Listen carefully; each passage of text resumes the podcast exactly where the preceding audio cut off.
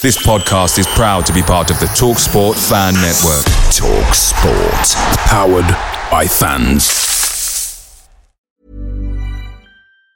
And there it is. That's as good as it gets on this stage. Nissan Townstar EV strikes again. It's an unstoppable van. Unstoppable! Look, just fantastic. You can actually see the ProPilot technology in action. Effortless parallel parking. It moves with all the confidence that comes with a 5-year warranty. And with a bench full of all-star van experts, there's real strength in depth here. That's all-star quality. Search Nissan Townstar EV and visit your local all-star van centre to see for yourself. Terms and conditions apply. 5 years or 100,000 miles, whichever comes first. ProPilot is an advanced driver assist technology. Driver's responsibility to stay alert, drive safely, and control vehicle at all times.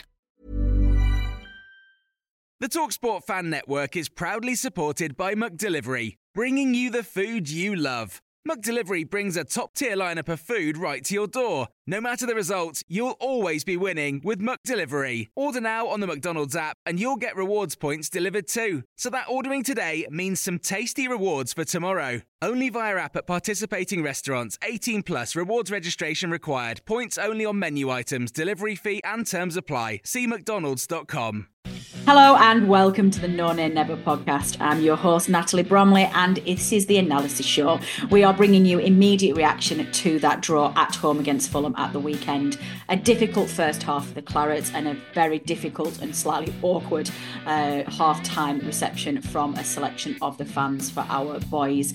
But a turnaround in the second half, debuts for our three new signings, home debut for Fofana, and a point rescue, 2 goals, very much capitalising on some naivete and mistakes from Fulham, of poor Fulham side who cannot seem to be able to get a win at Turf Moor. We look at what went wrong in that first half. We look at what the Clarets need to do to improve. We question where the leadership is on the pitch and whether or not Amdouni maybe needs a rest. Who starts, who gets dropped, and is the manager under pressure? I'm joined by our regular panellists, Rich Steele and Robbie Coppack. Let's go.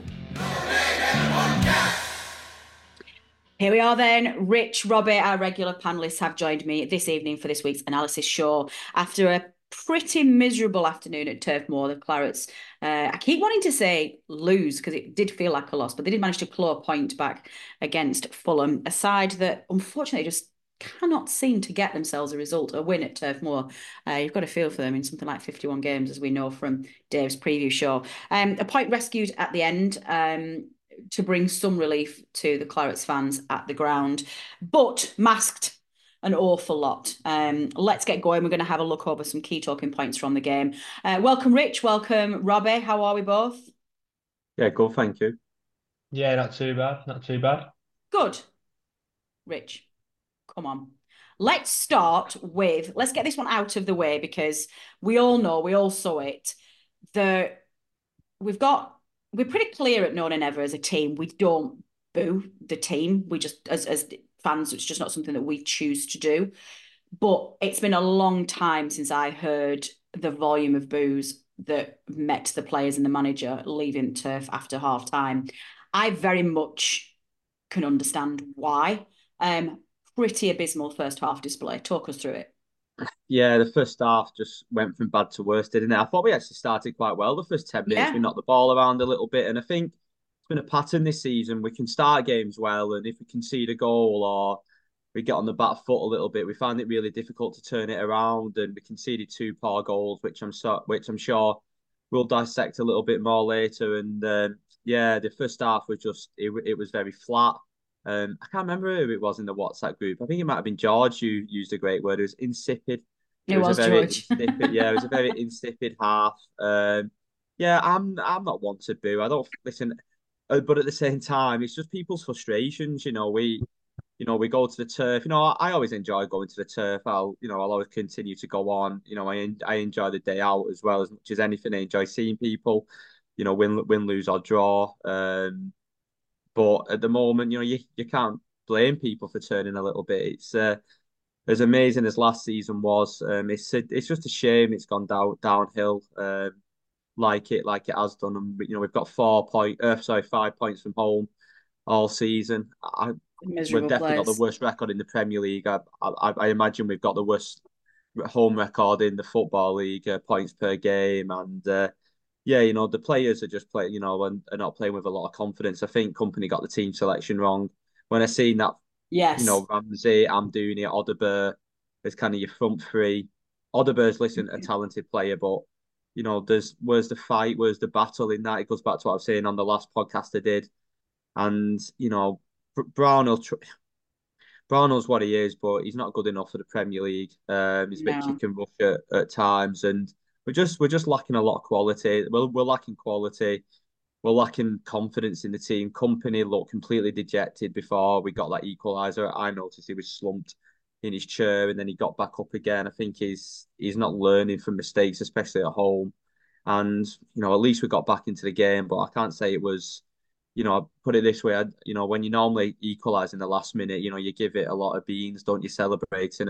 And you didn't really get that reaction and that vibe. And I was expecting to see Twitter quite, you know, oh, great, we've got a goal, blah, blah, blah. But I think people are realising that just papers over the cracks, and the reality kicks in. And, you know, you got Liverpool and Arsenal next. And I'm thinking, why have I bought a ticket for Anfield? But there we go. Good for you. I mean, I think good on you. Sorry, not good for you. That's not good for you at all. Good on you. Sorry, wrong terminology there.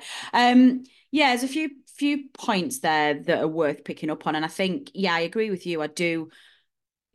Booing the team's a difficult one, because how else do you vocalise that displeasure?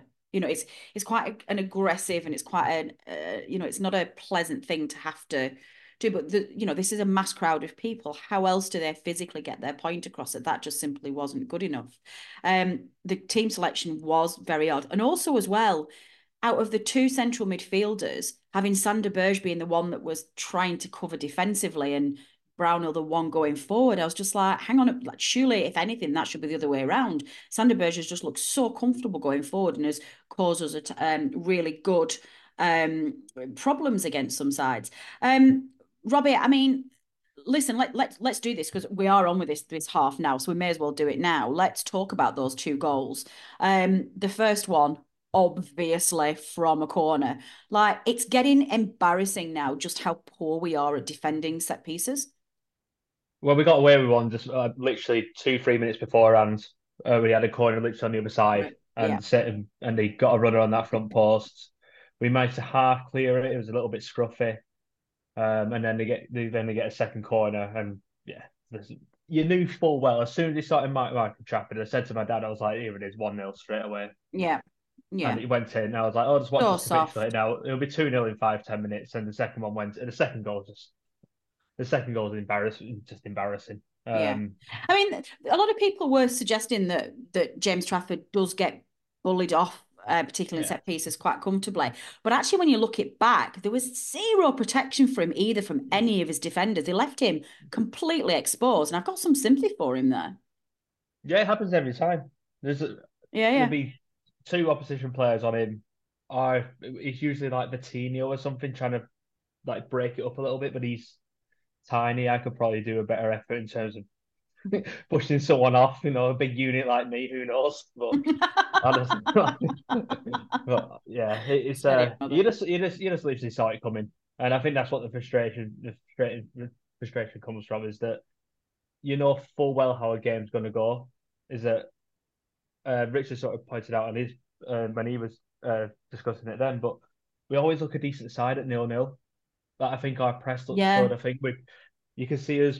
We have like nice little patterns. We pass it around nicely, and it's like, oh, really? And then I fall into this trap, and I go, we look a good side, and then we can't see the shit goal, and I go, oh no, there it is, and I fall for it every time.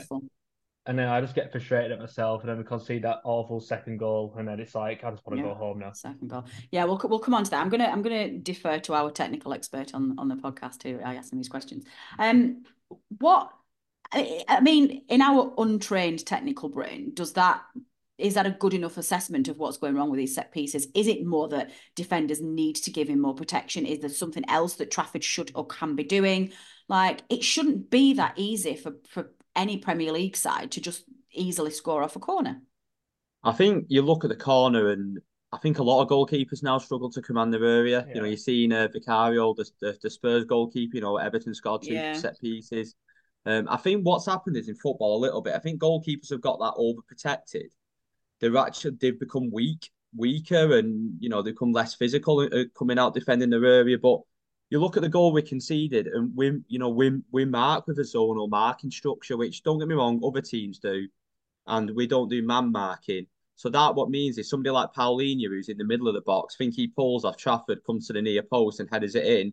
It means you've not got one of your centre-halves marking him because he's done that movement. I think Odeberg was the player who was the nearest. Yeah. And it's like Robbie said, you know, it wasn't Vitinho, but it was Odeberg. And you're like, well... They're not good enough to be defending these pieces. But that's the structure. So that's on the manager and this set-piece coach is to have that zonal marking. And then you're looking at where's the lack of leaders. It's a bit like, well, I'm going to stay in my zone, so if he scores, it's not my fault. Yeah. It's like nobody, and then there's no leader, so nobody takes control of it. And a lot of our issues at the back go back to what I remember doing a bit of a technical piece with you on after the Aston Villa game about that high line that we played. And away from home, we seem we're willing a little bit more to be a bit deeper. But then, like, even against City, it was like we play a high line with Ekdal and O'Shea centre-half and they play a ball over the top. Ekdal doesn't win it first time and they go and score. And exactly the same. So in the build-up to the corner, we got done with a ball over the top. Yeah, don't get me wrong. The second goal was a bit of a, it was just a bit of a punt up forward. But when you play that high line with defenders who aren't quick, and then you got Vitinho, who's just playing them all on side because he's ball watching. And then you got Trafford, who's not coming out commanding the... sweeping up. So if you play a high line, you need your goalkeeper to be alert and sweep up the danger. Mm-hmm. And it just became a catalogue of errors. Like what I don't understand is Robbie's absolutely spot on. We play these nice patterns of football, and you get lured into think we're a decent side. But I'd rather just be a little bit more pragmatic in games for the first 20, 30 minutes. Just got to me a really simple thing that we could do to make us better is just drop 20 yards. Yeah. Just drop 20 yards. You know, don't worry about trying to catch people offside or trying to play this high line or this mad high press. Drop 20 yards, protect your goal a little bit better, give Trafford a bit more protection, and then build on the game from there. Yeah. Because then what happens when we go 1-0 down? We do nothing. We don't go and defend a bit deep. We don't go and press properly. So we just end up with this blancmange of players just scattered around the pitch, not actually doing anything. And nobody knows what to do. And we've seen it all season. So this is where people go, and it's a really hard one with Kompany. And I'm not saying we're going to be like Kompany out on this podcast because I don't think we can get into it if we want to, but we will. People go, well, it's this 5-year plan, but I'm like, do we actually want Kompany when we go back to the Premier League? Because I asked this question on Twitter. He is not learning his lessons. Now that is basic stuff what he's not doing in terms of defending. Yeah, and exactly the same process will happen again. We might go back up, beat everybody because the Championship's rubbish and we'll have better players. But then he won't be willing to change his philosophy to try and win points for Burnley. If he's still with us. This is where I am at with this 5-year plan. If he continues to manage this way for Burnley Football Club, we will not get points in the Premier League because we're not good enough. No, I agree. To do it. I've been pretty patient with that this season on the grounds that I've always thought that if you wanted to hire a manager who's got zero Premier League managerial experience, you can't then sack him in his first season when he doesn't get it right. I do agree with you. I'm highly frustrated by the lack of lessons that seem to be being learned here. And when I have my less rational moments, we've talked a lot about Vincent Kompany protecting his brand rather than doing what's the best for the team. And you're not a manager of a club that you can play roulette with. Do you know what I mean? It's like, this is really important to us and we won't necessarily get all the shots in the world to try and get back in the Premier League. I posed that very same question on Twitter. If, next season is going to be great and, Vincent Kompany is really, really, really good. If he's still with us, what if somebody comes in for him in the summer? We've talked in our group messages offline about Premier League chairman not necessarily being too results focused. They look at style of play because that's more important when they come and bring a manager in. Probably why Sean Dyche was never talked about in one of the top jobs, despite the ridiculous results and the job that he did, because he played football that people didn't want. So the reverse of that may very well be true, that Vincent Kompany, shocking results in this league, but there'll be some Premier League managers who, Premier League chairman who are like, but he brings this style of football. We'll be better than Burnley. We'll get him in there. If he doesn't spend next season with us at the Championship, because and not through our doing, I will be utterly furious that we basically gave him a free pass at our expense to learn how to be, or not in some cases, a Premier League referee, and he bails at the first opportunity. I will be furious. With that in mind, I'm going to go back to Robbie now. Is Vincent Kompany under pressure? And if not, why not? Sorry to throw that grenade at you, Robbie. I think he's under pressure internally from us, because I think we're all a little bit frustrated. Yeah. I think because we're all frustrated at the squad overhaul more than anything else. I think we all feel... I mentioned it in the WhatsApp group earlier, that if it's the group that got us promoted last season in this same situation, I think a lot of us would be stick by it, and I think a lot of us stick by Kompany. But I think a lot of us are frustrated with Alan Pace, the recruitment, everyone has started with the football club in terms of who thought it was a smart idea to absolutely freeze out Connor Roberts, Zaroury, Benson, Murich. Josh Cullen played a year last year. Yeah. Didn't even get a sniff anymore. I think it's all of that that's rolled into one. And when you have a squad that no one's connected with, because they're all just a bunch of new... You could tell it's a new group, just that haven't gelled. And it reminds me of Forest early last year when he brought in 20 new players and they were bottom of the Premier League for a while. Steve Cooper was under pressure. And it feels a little bit like that. But I think because Alan Pace, he goes on record all the time to talk about how much he loves Vincent Kompany. And last year with Forest, it was the chairman and Steve Cooper didn't get on. So there's always rumours circulating that Cooper was always going to get sacked. I think this time it's the other way around. I think that Pace and the club just absolutely love Vincent Kompany to bits. And something that Matt Williams said on an interview with Radio Lancashire about our January recruitment is that he said that Vincent Kompany is like a really good salesman. So maybe he is under pressure internally from Alan Pace, but he uses all these posh words, these...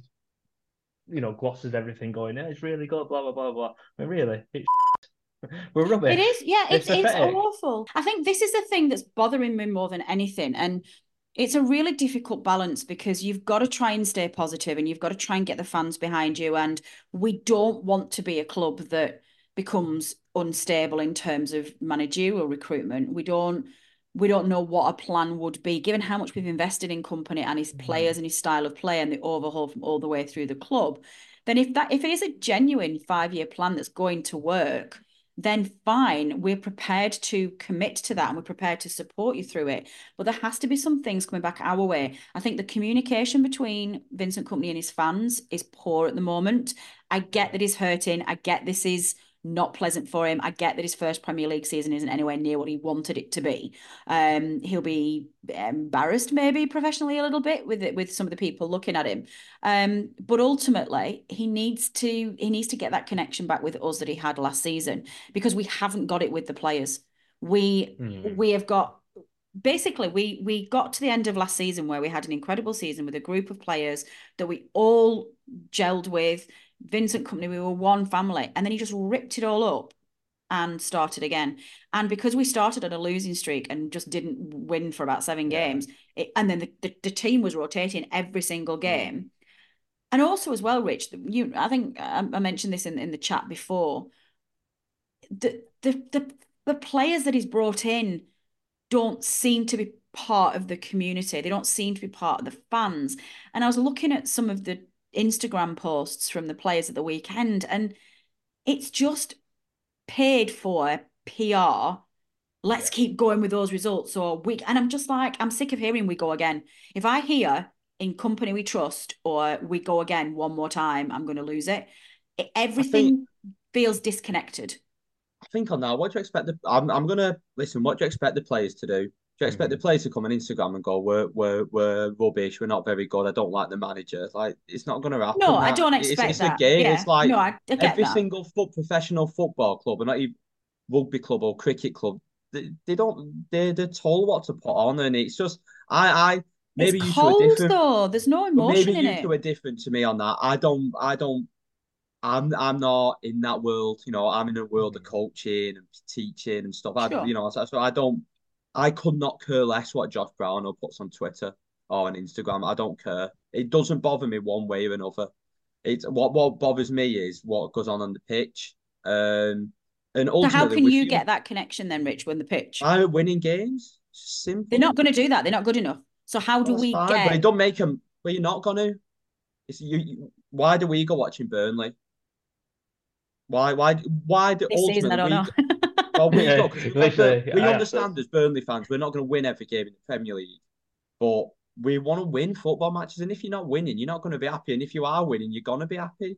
It's just, to me, you're not going to be connected. I don't. It's an interesting one. Like, I completely understand what you two are saying. Like, I feel disengaged from the club. I feel disengaged to the players, and I'm like, well, I'm not Josh Brown. I'm not married to Josh Brown. I'm not married. You know, I don't really care about it. I just want to see a team who fights and who understands, which we're not seeing. What it's about, which we're not seeing. And I think you're not going to be. Let's say that group of players come in and Zaroury wasn't very good at Benson. You know, you wouldn't feel a connect to them. It's all about winning games, isn't it? So, and all of a sudden, when you win a game, you know, all of a sudden, oh, it's great. Amdouni's coming into it now. Or he played really well against Sheffield United, and we all of a sudden feel a connection now to Foster because he's been playing really well, where we didn't last season. So I think as football fans, you create a connection by winning, and I don't blame a young player coming in. Like it's hard. Like you've got a young lad. Say I'm doing it right. He's a young player who's coming from. He's played for Basel in Switzerland, which is light years off the Premier League. You know, we've paid all right money for him, and he's a good player. It's not quite working out. You know, you can tell the lad's struggling a little bit. It's not Amdouni's fault, is it? You know, of course not. So when you're saying you want a connection to the players, what more would you want the players to do? This is where, like, do you want them to come on? Would you prefer it if somebody like Amdouni came on Twitter and started blasting the manager and started blasting the club? We're not doing this right. We're not doing that right. If he was actually more honest, or so I don't think it's not necessarily that I'm not looking for that kind of reaction. It was more of a point that everything, and not just the players, but everything at the moment from the club feels very, you know what though, robotic and manufactured. Cold. Yes, thank you, yeah. Manufactured. That's how modern football is. It is. It's a manufactured brand. Yeah. The Premier League is a manufactured brand. It's which doesn't sit money. With Burnley, does it? It's driven by stats. It's driven by analytics. We've signed all these lads from a computer. It's all right. This is the problem. And the one thing a computer doesn't show is somebody's heart and the passion and the desire they've got. Like Robbie said this to me, and not that I disagreed with, but it's like, I was like, well, Odeberg's not tracking back. And it's like, well, his job's not to do that. But I'm like, just run and press a player. I know it's a bit Roy Keane-ish. But go like Bun Larson when Luton crossed that goal, when Doughty crossed. Yeah. Just close your man down. Yeah. Now that's got nothing to do with a player where you want to play. Just, and that's what I'm kind of. Should be organic. Should be a natural instinct. Yeah, but like stats don't show that. So this is what I'm saying. So it's like we've just got it. A lot of things have gone wrong from the club. All the stuff about the flags and the start of the season, we didn't start great. There's Burnley released more statements than we scored goals at the start of the season, and it's been a whole mess, and you feel it's got to this point now where everyone's just annoyed, and you know we're talking, you know, it's frustration. And, everyone just wants it over now, don't they? You'll point holes in different parts of it, and you're not going to feel connection when you've got 12, 13, what are we on, 13 points all season. Yeah. It was funny. So many defeats. Yeah, the football's on the other day, and I can't remember what it was. The table come up, and it was the top half and the bottom half. And Kira went, Mitch went, you're actually only on 13 points from 23 games. I didn't realise you were that bad. Right, yeah. Like, right, yeah. Thanks, Mrs. John. Yeah.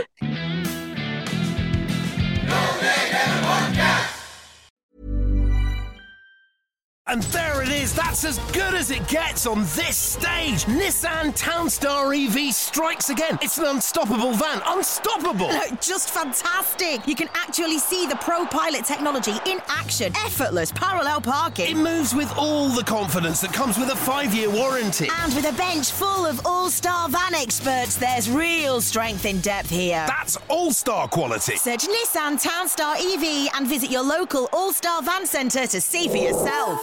Terms and conditions apply. 5 years or 100,000 miles, whichever comes first. ProPilot is an advanced driver assist technology. Driver's responsibility to stay alert, drive safely, and control vehicle at all times.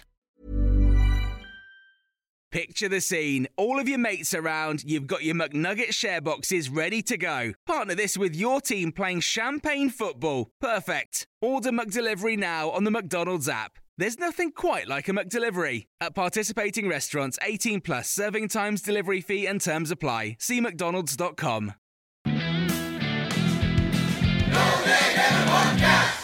Picking just back up on one thing then, and this, I don't mean this to sound confrontational, but I'm just trying to think about what I need from these players just to get us all back on. Because we're going to go down, I think it's pretty clear, and it's going to be a miserable end to the season. So just trying to now do what we can to build those bridges between players and fans. Look, let's go back to the old regime. Let's look back to the old regime. What was it about that group of players? Because they did under those seasons, particularly the season we went down, we hardly won any games under Dash. We were always striving for 17th, and a lot of the seasons we just got there. But we never felt, we felt frustrated and we felt, you know, different challenges in a season, but we always felt very connected to that group of players. So what was the difference? They did it before though. They just said they had the bank, like, you know, Ashley Westwood. So it's the familiarity of the players. Yeah. I think so, yeah. And that's what my point was from when I said if it was the same group from last season, they sort of have that credit in the bank where it's like, okay, they're not quite good enough. We can stick by you though. Yeah, and they did graft. Yeah, exactly. And it's like, I think that's what the connection was between the Sean Dyche days, is that we knew we lacked quality. We always lacked quality on the Dyche. It was very frustrating, but you can never deny the effort and it was there every week. They always ran and you know, they always did the ugly side really well. And you know, we might fall on the wrong side of a 50-50 game, like more often than not. But then we got on the right side of them, and it was those results that kept us up. As like, if we got battered on the Dyche, you knew full well there'd be a reaction a week after, and we get a big result. Like we lose some, like I don't know, like at home to Palace, and it's like, oh shit, we got like Arsenal away next week, and then we got so and so and so and so, and then we get like 4 points out of 3 difficult games or something. It's you see a reaction all the time. Is with this Burnley team, it's just the same shit every week. Yeah, we've not put a result together. It's like, although I've never seen a reaction. I've never seen a single reaction from this Burnley team. And this company said, "Oh yeah, I saw a team that was had passion and fight against Fulham. We had 2 lucky breaks. Yeah, we were under the cosh for 80 minutes, and we had and 2 the second lucky breaks was a mistake. Fulham's naivety. Yeah, it was naivety, a mistake. Yeah, like." People say that Gummerson made a difference. Gummerson did make a difference, to be fair. He helped us a little bit. But we were still shit. We were rubbish. Yeah. We were awful. I nearly left at half-time, and I was like, I don't think I'm going to come on again. And then it got to the 60th minute. I can't do it. I have to stay. Yeah, and then it got to the 60th minute, and I'm like, why am I still here? Me and Rich will be the last ones out. Switch the light out. Me and Rich will never leave early, and we'll never not go. We'll be like, nope, we're still here.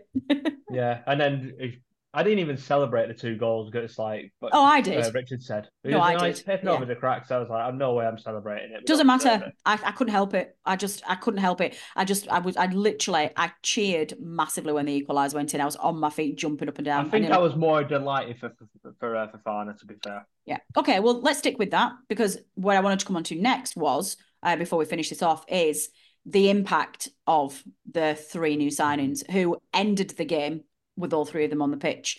The whole point of a January transfer window is either to plug holes in or gaps left by long-term injuries, or strengthen areas that are weak. We didn't get a left back again, but what we did get is a strong right back, which has enabled us to move Vitinho over to left back rather than playing a centre half out of position, and bring the three new players at the point that they were on the pitch together. That's when things started to improve. So I'm going to come on to the two defenders with Rich. Let's stick with you for now, Robbie. Fofana. Can we get a situation where we can play Foster and Fofana at the same time? Because that, to me, would be... It happened on Saturday, didn't it? Yeah, but Fofana played that 10 role, yeah, didn't I was going to say, can we keep Fofana in that 10 role, drop Amdouni potentially, who a lot of people are suggesting needs a rest, and play them both together? Will that work in longer spells of the game, do we think? I mean... Can't be any worse, I guess. We won't know until we try it. Yeah. You know, we could try it at Anfield and be 3-0 down after half an hour, and it could really not work. But we do that anyway. Yeah. He's got shades of Teller, right? He's another name. I think that's sort of the squad number, isn't it? No, it's not. It's the smile. No, it is. No, a lot of people were suggesting that he definitely fills that Nathan Teller-shaped hole that has been missing since we did get promoted. And you're right. I don't know how much of that is just the squad number and just any form of pace whatsoever. But generally speaking, though, we should be really pleased with his progress and excited about what he can do for the rest of the season. Yeah. So I didn't watch the City. I saw the goal, obviously, at City. And he's obviously very strong, low centre of gravity. Obviously got that striker's instinct as well to get in front of like a defender, which we saw against Fulham. I think that's what maybe Lyle Foster lacks a little bit. I think Foster's like a threat in behind. He's got a pace to the shoulder and stuff. But I do think he lacks that sort of penalty box sort of instincts where it's, you know, where you can you get in front of the defender and just like prod it in, which Fofana did against Fulham. Good. Rich, defenders. Yeah, I thought they both did well. Yeah. So go on.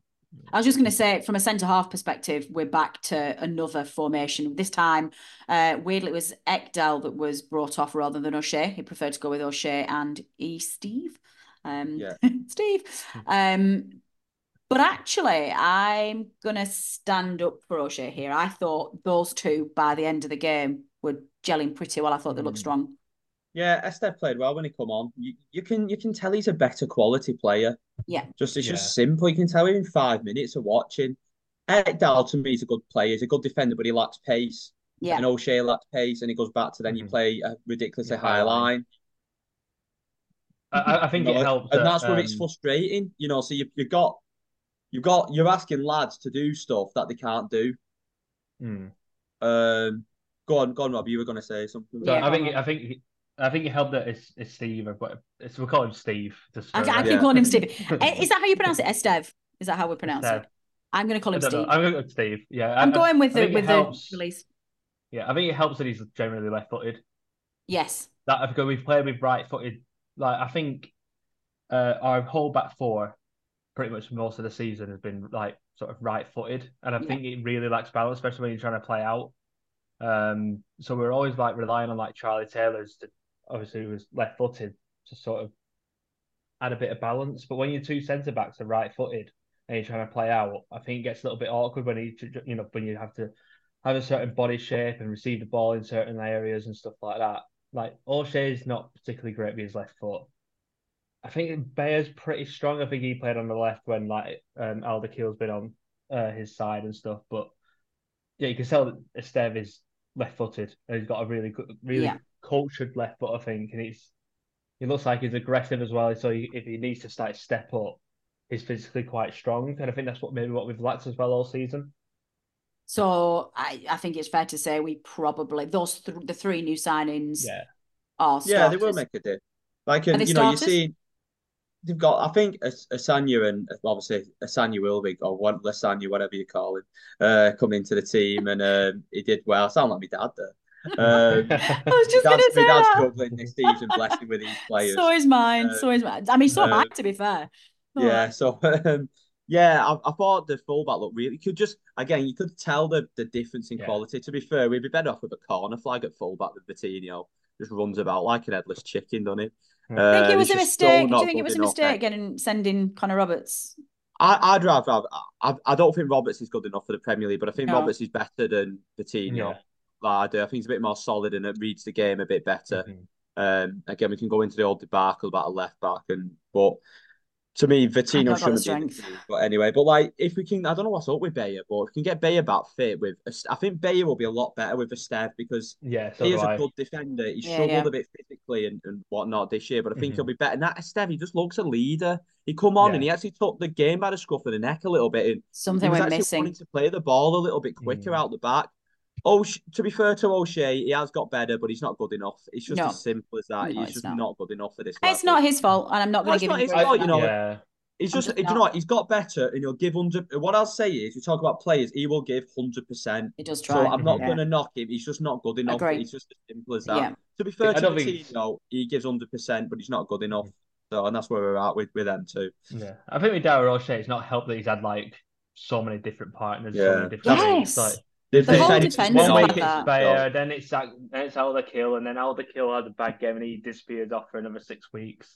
Ekdal comes in and struggles, and then you go back to Bayer. Bayer gets injured, and then Ekdal comes back in. And Taylor's out injured. Taylor's out, and it's it's not helped at all. But I think. And some of that's Vincent Kompany tinkering as well, which has been really difficult. He seemed to be. He seemed to decide that strategy at the beginning of the season was that the squad rotation was the way that you play in the Premier League, and it was the pet. I just think that's because he didn't know his best team. I don't think he wanted to rotate. I don't think he actually. And this is the other thing about signing loads of players. It took him half a season to find his best players in the Championship, and you get away with that more at that level, and then you rip it up again, and you don't get the you get punished more in the Prem, and then confidence goes down, and it's just been a vicious cycle on it this season. We can't do it again next year. We cannot. Reasons. We've got to learn from this season, Rich. Yeah, if we do.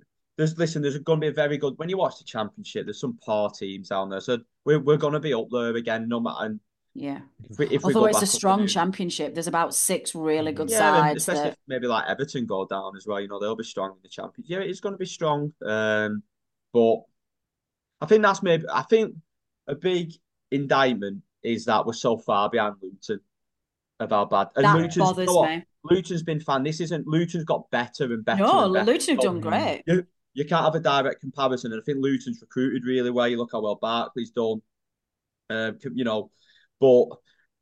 what Luton did was they kept the core of the team and they recruited around it. And we should have... Them three signed... The three loan lads should have been our first 3 signings. And I think we should have got them. People maybe say about Arwood Bellis. I still think he's better than what we've got, to be honest. We tried with Maatsen, though. I don't think the club can't take blame for Maatsen. Surely they could have got him earlier in the summer and then he wanted to stay. But he never wanted to. He wanted to stay at Chelsea from day one. He wanted to fight for his place. Maybe. And Chelsea, anyway, we can go around the world with this. Yeah, no, I agree. I think Teller was a bad mistake. That was bad. Yeah. You can understand... we obviously had a valuation for Teller, which it felt like we had a verbal agreement with Southampton, and they, moved a horse on it. So you can understand why they could go, stuff it, we'll go elsewhere then and hope that Southampton sort of come back. So I think that's what I think it was, again, like cat and mouse and who's going to go first. I think we were refusing to meet Southampton's new valuation while they were sort of happy to keep holding for as long as they possibly could. Bayer Leverkusen come in. Even if it was us had an offer accepted and Bayer Leverkusen, I still think he'd go to Leverkusen anyway, because that's such a... You can't turn that down. No, you can't. I agree. But, it just...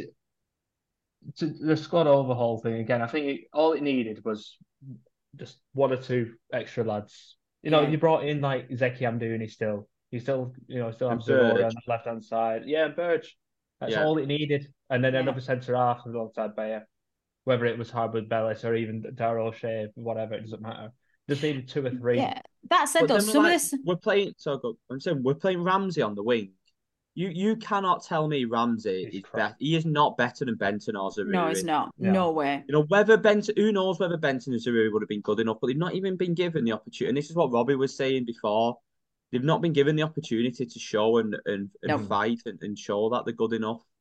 Yeah, it's frustrating. And now, you know, now he's gone. Zaroury has gone to where's he gone?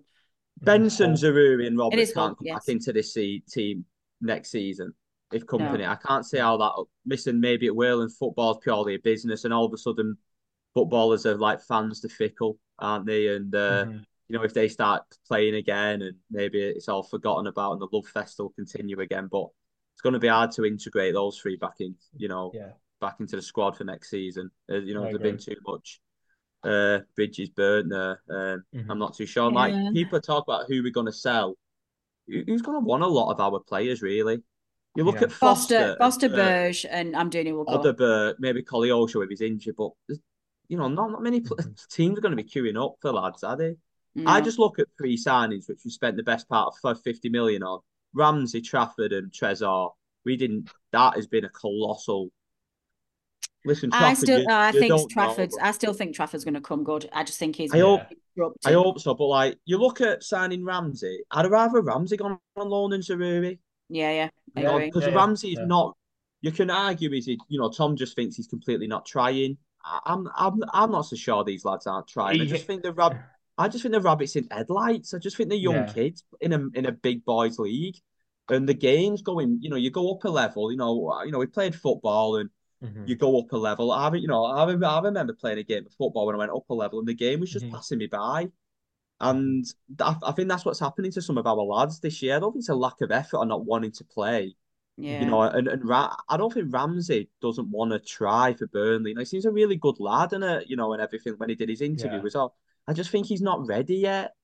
And Amdouni has some nice touches, but then he goes missing because the game plays so quick. And you've got beasts like Paulinho playing against you, who are Portuguese internationals, and they're playing for Fulham.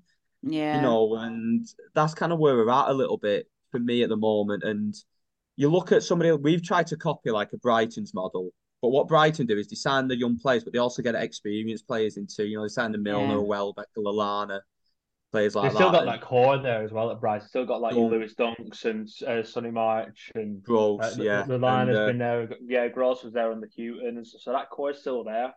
Yeah, and then they just sort of like bring in two or three. They sort of send them out on loan, they'll sell one for big money, and then that player's already in the building, so it's like already integrated in, and it's absolutely flawless there. And I think we're trying to rush it. I think at Brighton it took them like 6-7 years. Yeah, that's it. Yeah, that's the theme of it. They're rushing it, and we're just not ready. Well, that is all we have time for this week.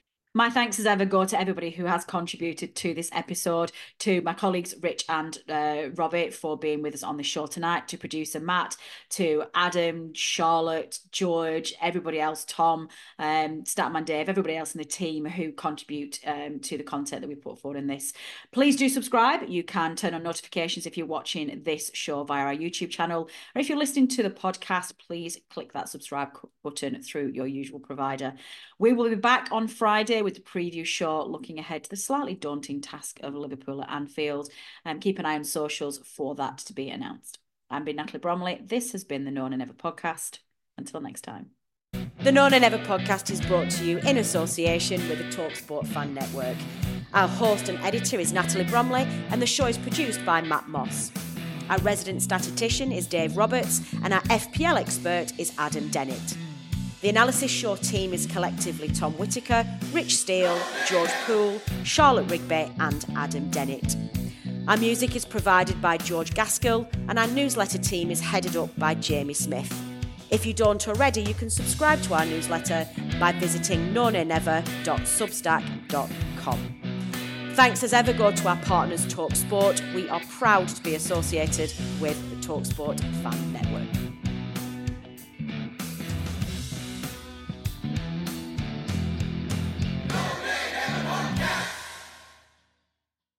Away days are great, but there's nothing quite like playing at home. The same goes for McDonald's. Maximise your home ground advantage with McDelivery. Order now on the McDonald's app. At participating restaurants, 18 plus serving times, delivery fee and terms apply. See mcdonalds.com. And there it is, that's as good as it gets on this stage. Nissan Townstar EV strikes again. It's an unstoppable van, unstoppable. Look, just fantastic. You can actually see the ProPilot technology in action. Effortless parallel parking. It moves with all the confidence that comes with a 5-year warranty. And with a bench full of all-star van experts, there's real strength in depth here. That's all-star quality. Search Nissan Townstar EV and visit your local all-star van centre to see for yourself. Terms and conditions apply. 5 years or 100,000 miles, whichever comes first. ProPilot is an advanced driver assist technology. Driver's responsibility to stay alert, drive safely, and control vehicle at all times. This podcast is proud to be part of the TalkSport Fan Network. TalkSport. Powered by fans.